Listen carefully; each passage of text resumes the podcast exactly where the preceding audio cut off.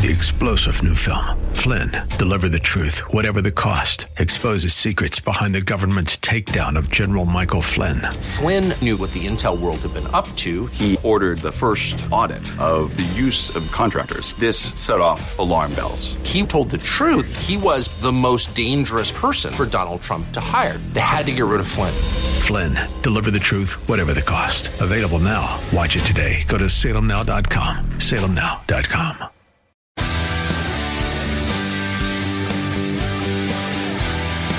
Are you looking for truth from God's Word that you can understand and apply to your life? You'll find it today on Make It Clear with Dr. Stan Ponz, Bible teacher and president of Clarity Christian College, formerly known as Florida Bible College. Listen now as Stan makes it clear.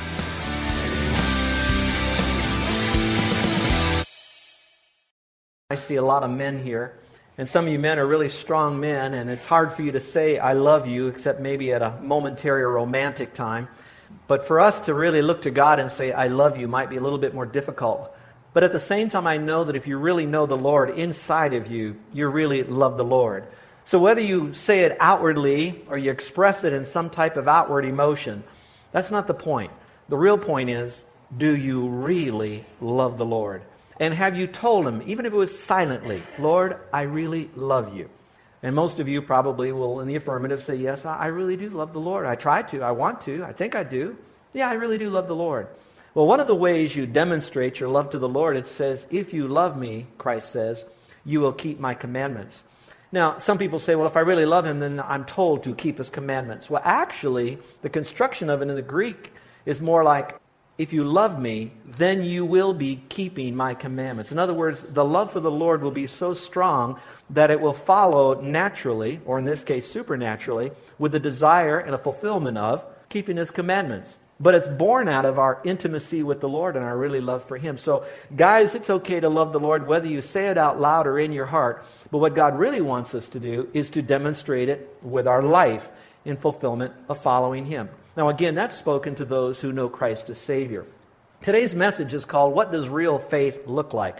It's interesting because the world today is really looking for things that are real. In fact, if you put the word real or authentic in front of it, people kind of perk up. You know, I know at the, uh, at the flea market and the swap meets, they have those knockoff purses and they're not real. But when you have a real coach purse, I mean, then you want to kind of kick it around in front of you. You got an authentic thing. And so people do that. They'll want things that are real leather or real coffee because they think it's worth more, it's more valuable.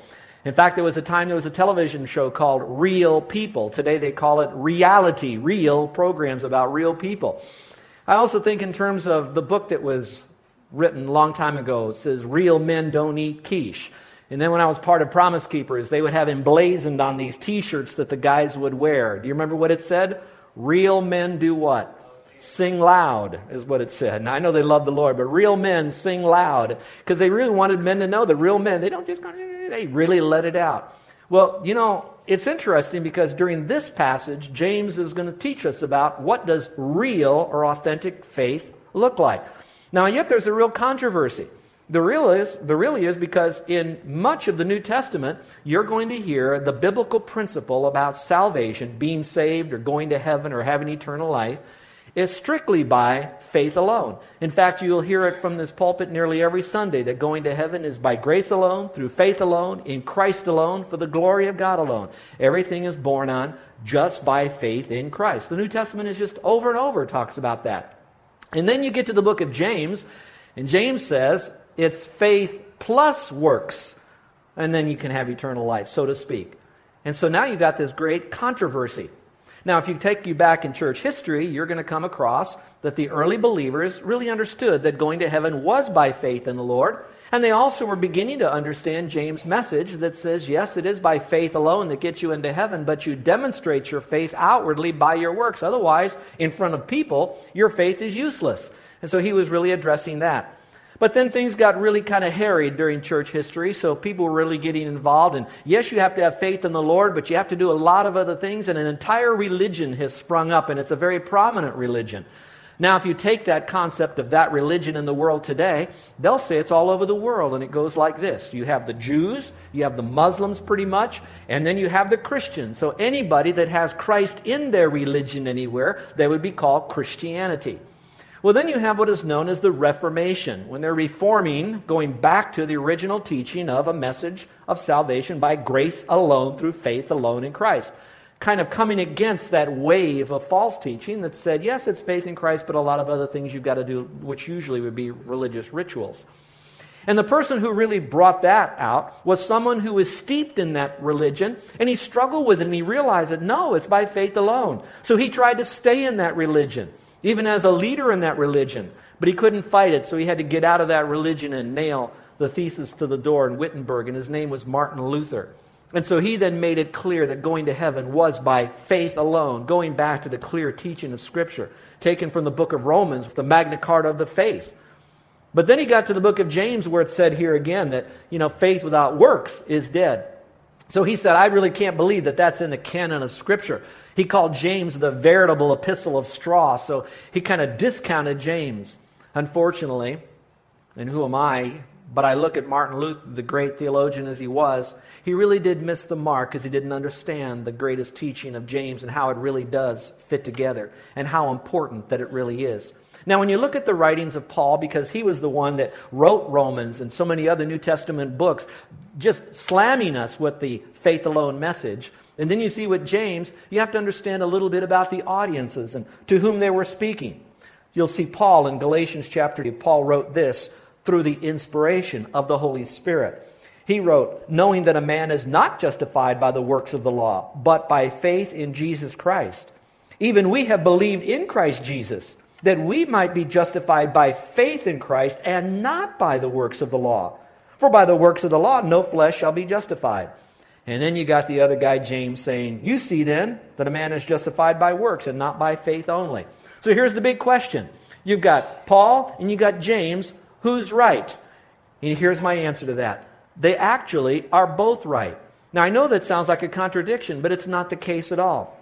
You'll notice I put down two columns of information so you could see that they're approaching two different enemies of the truth. And they're going to use the word works often, and he's going to put it in the proper context. Follow along and maybe jot down your own notes. Paul was dealing with the Jewish laws. There were people that believed that you had to keep the Ten Commandments in order for you to have a right relationship with God. In fact, there's a religion today that's out that talks about keeping the Sabbath. That's part of the Ten Commandments. And if you don't keep the Sabbath holy and worship on the Sabbath, then you won't have eternal life. And so, again, you still see that same battle going on, not only during the days of Martin Luther and days of the New Testament with Paul, but even today.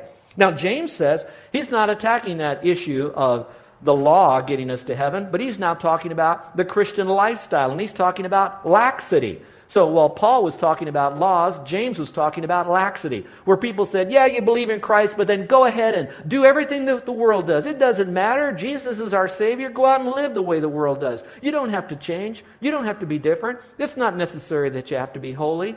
And so he's now going to speak that if you have trusted Christ as Savior, you do need to demonstrate that faith by your lifestyle. Paul then goes on to say that salvation has a root. The root is found in Christ.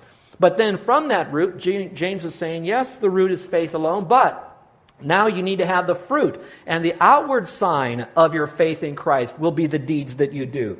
So Paul says it happens on the inside. James says on the outside. Paul says what you can't see is your faith in Christ because that's done personally. James says no, your faith now needs to be seen. Not to get to heaven, but because you are going to heaven and you want the world to be able to see that inward act of faith. Paul goes on to say how you could know that you're a Christian by faith alone in Christ. And James says that's true, but now you need to show that you're a Christian by the deeds that you do.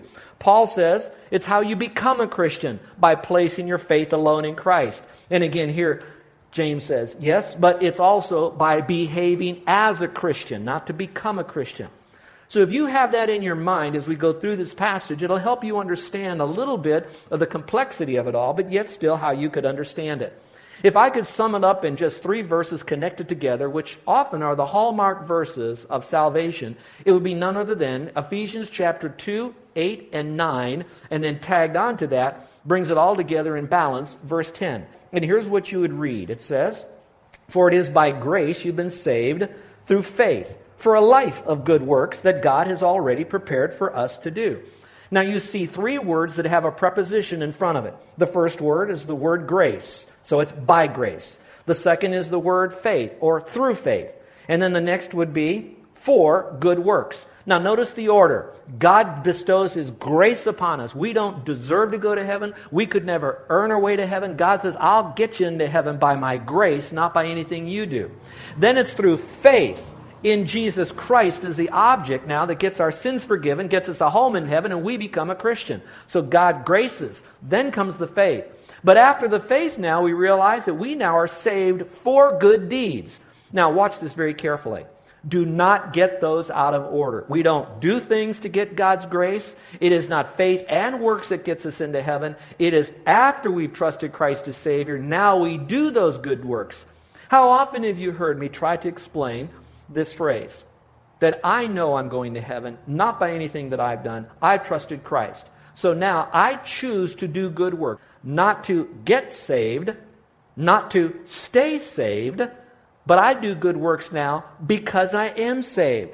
My life now that I want to manifest to others is the life of Christ, and I want to live it with good works as a way now, not to get into heaven, but a lifestyle of telling the Lord and the world, thank you. So, my good life, hopefully, is a thank you card to the world for what Jesus Christ has already done. And I can't say thank you unless I have something for which to be thankful. And I'm thankful that God's grace and His blood that Jesus shed for me on the cross would grant me the forgiveness of all my sin.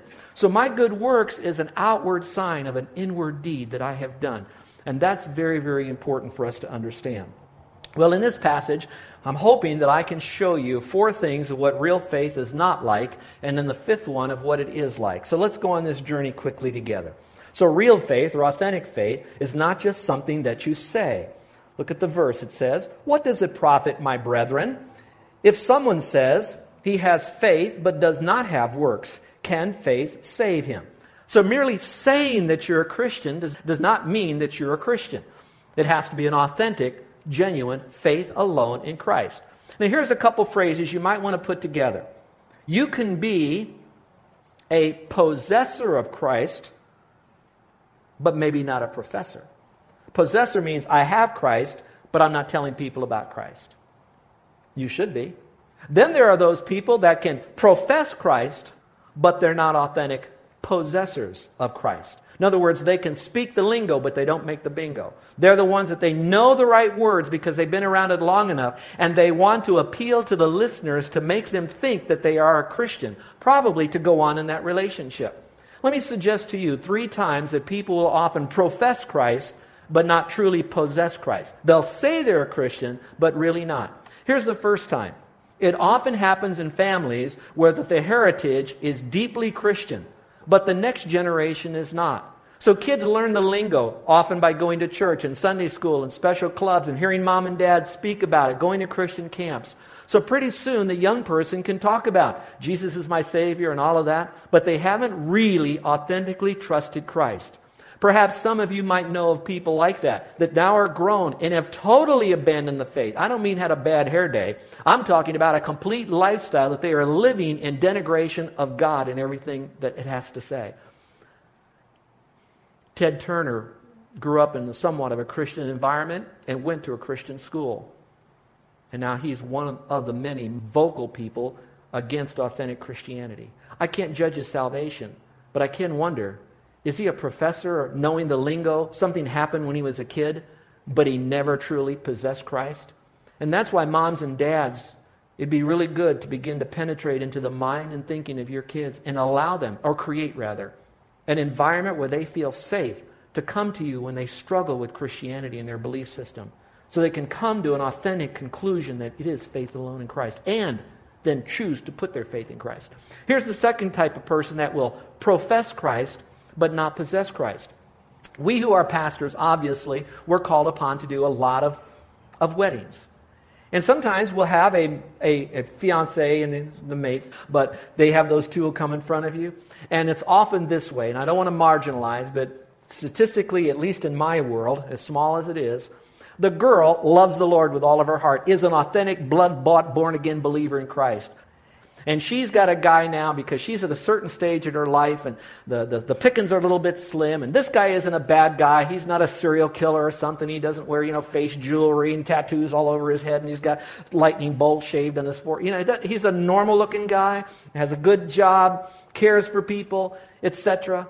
But he wants to marry her so badly, and she set her flag up for her standards so high that she would only marry a Christian. And by the way, that is not an unrealistic standard. That is a biblical requirement that Christians ought not to marry someone who is not a blood bought, born again. It talks about the two cannot be unequally yoked together. I don't want to add to Scripture, but I think I could massage that a little bit more to say even a Christian shouldn't marry another Christian.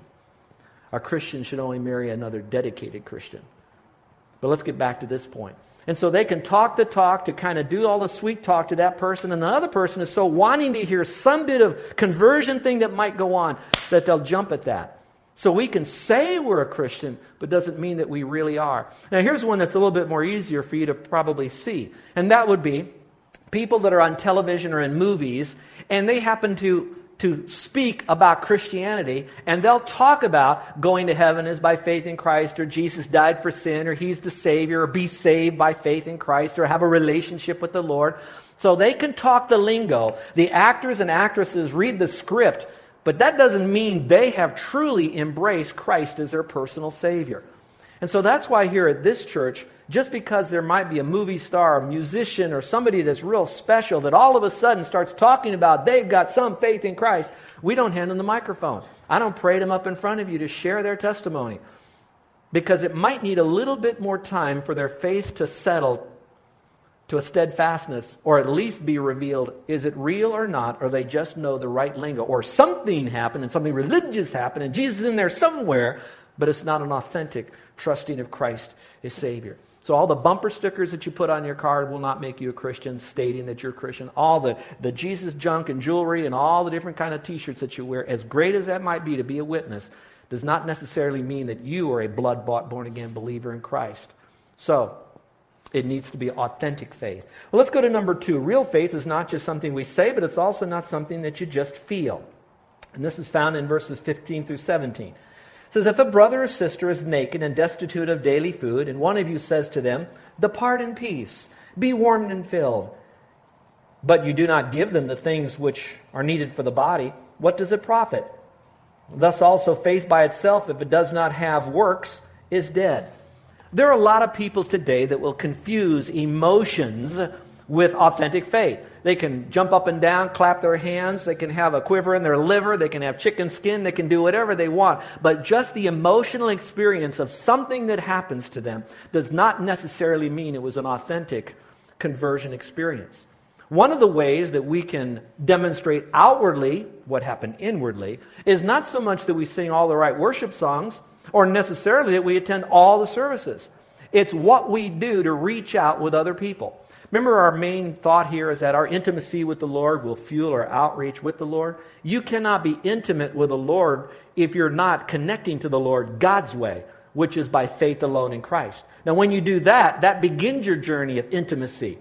Carol and I will be married 41 years. I can tell you we are far more intimate. I'm not talking about the other issue, but closeness and communication today than we were 40 years ago then. It's taken some time. However, I can tell you this I know that I know that I know that I am authentically married. And I don't care whether I wear a ring here or here. No, no, no matter where I, I, I am married, okay? I said it right, signed the papers, it's a done deal. But I'm closer and more intimate with her today. It's not based on feelings, because some days, Carol doesn't feel so well being married to me, all right? It goes back to the fact says it, I believe it, it's all real.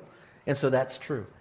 I'm reminded of this comic strip, strip where Charlie Brown is with Linus, and they're looking out through this window that's got all this steam and fog on it, and they're peering out where the snow is swirling around Snoopy in front of his doghouse, and there's an empty dog bowl out there. And so Charlie Brown looks at Linus and says, You know, we need to go do something. So he goes outside into the snow, and he comes up to Snoopy and says, Hey, Snoopy, be of good cheer. And they go back into the house again. There are a lot of Christians that'll do that. some of the ways that we demonstrate our faith is by what we do on the outside. Now, I want you to be very careful. God does not call us to be fruit inspectors. I know the verse says, You will know them by their fruit you need to take that back into context. That's talking about another time in history. It's not talking about us. So I don't look at you. And just because you live right, oh, they must be a Christian because they carry the right Bible, they do all of this stuff. So outwardly, you might have all the trappings of it. That does not indicate that you're a true Christian. Here's why. Those of you that live on this island know that there is a heavy presence, especially on the North Shore, of a particular belief system that in that belief system, they're very pro family. They're very pro right living. They truly make some of the best employees you'll ever have. They're very careful about what they do with their body, what they wear, what they drink, what they eat, how they conduct themselves, how they live out their form of their religion. And I think you know where I'm going with this. So if I really looked at them and I interacted with them, they'll drop the name of Jesus in the conversation quickly. They'll drop in all the Christian things like pro family and this, that, and the other, which is all great. But if you could peel back the center of their heart, it will not be a by faith alone, in Christ alone belief. It will be Christ is the mighty God, but you have the Almighty God. Christ is important, and His Word is inspired, but so is this writing equally inspired, and sometimes more important and more relevant for today than God's Word, and they'll embrace that. So you can't just look at how a person feels or how they look to determine whether they're a Christian. It's got to be inside. Now, when you hear that, you're saying, so since it doesn't matter how we look, whether we do it or not, I'm going to go ahead and live as I please. God doesn't say that. He just says, don't be someone else's fruit inspector. But for us, though, we need to be walking clean with the Lord. And that's why this passage is so important. Look at 1 John 3:17. It says, if anyone has material possessions, and then he sees his brother in need, but he has no pity on him. How can he love God, or how can the love of God be inside of him? So some are better at verbalizing their faith than practicing it, and God wants us to practice our faith. So, real faith is not saying the right things, and it's not feeling the right things, it's demonstrating it out. But number three, real faith is not just something you think, it's not just a mental thing. And here's what you'll read it says, But someone will say, You have faith, and I have works. Show me your faith without your works, and I'll show you my faith by my works. That's an interesting passage of Scripture, but it's really kind of showing the debates going on here. An intellectual trip is happening. I'm into works, and you're into faith. So let's talk about this thing. You got your faith, and I'll be tolerant of it, and I have my works. You be tolerant of me, so you go your way, I go my way, that's okay. There are people that are probably going to listen to this message today and say, Boy, that pastor is all jazzed up on something. He's making much ado about nothing. It really doesn't matter whether you have faith in Christ or you do good works, you have faith and works. It doesn't matter as long as we all end up in the same place, which is heaven. As long as we're sincerely going up this mountain, doesn't matter which path that we really take. I shared this before, but it's such a great illustration. Curtis Hutson, who is now home to be with the Lord, a former postman, who fell in love with the Lord and pastored one of the greatest churches in Georgia.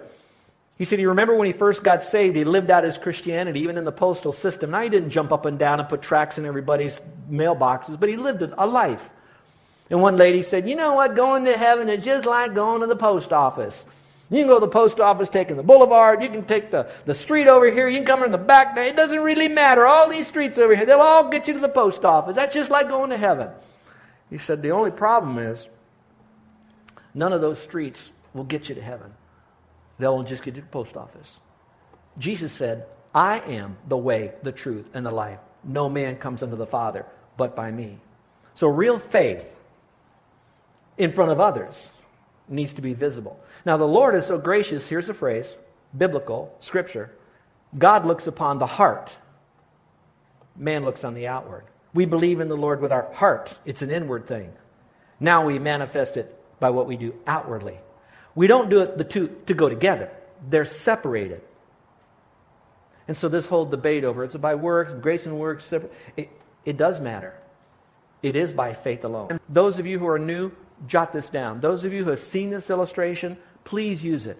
It's a wonderful way when you want to confirm what a person is doing to trust Christ. Door number one, door number two, door number three. It's almost like what's, it, what's that TV? Make, let's make a deal or something. All right. Door one, door two, door three. Follow with me. Door number one. If you open this door, will you open up and be in heaven? On the outside of that door, it says good deeds. Draw the second door. You open up that door, will that door open up into heaven? On this door, the label says faith in Christ and good deeds. You go to the third door, open up that door, will that get you into heaven? On that door is a sign that says faith in Jesus Christ. So this one says good deeds. This one says faith in good deeds. This one says faith alone. All right, so you have three doors. Now, when you're talking to someone and you're maybe at lunch or at a restaurant, grab that napkin, pull out a pen, draw three doors, show it in front of them. And then you then write on those doors good works, faith in good works, or is it faith alone? Then you tell them, check the door that they think they would walk through, but they only have the choice of one door.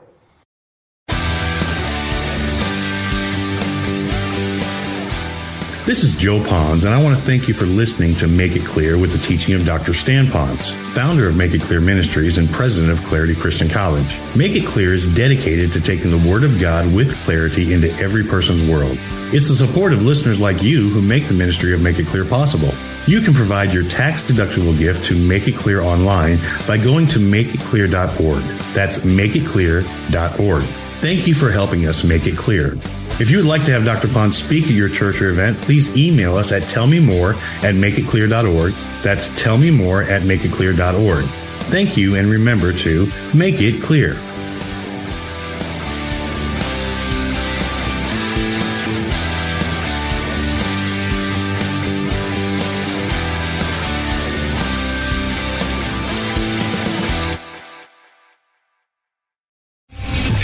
General Michael J. Flynn, head of the Pentagon Intelligence Agency, knew all the government's dirty secrets. He was one of the most respected generals in the military. Flynn knew what the intel world had been up to. He understood its funding. He ordered the first audit of the use of contractors. This set off alarm bells.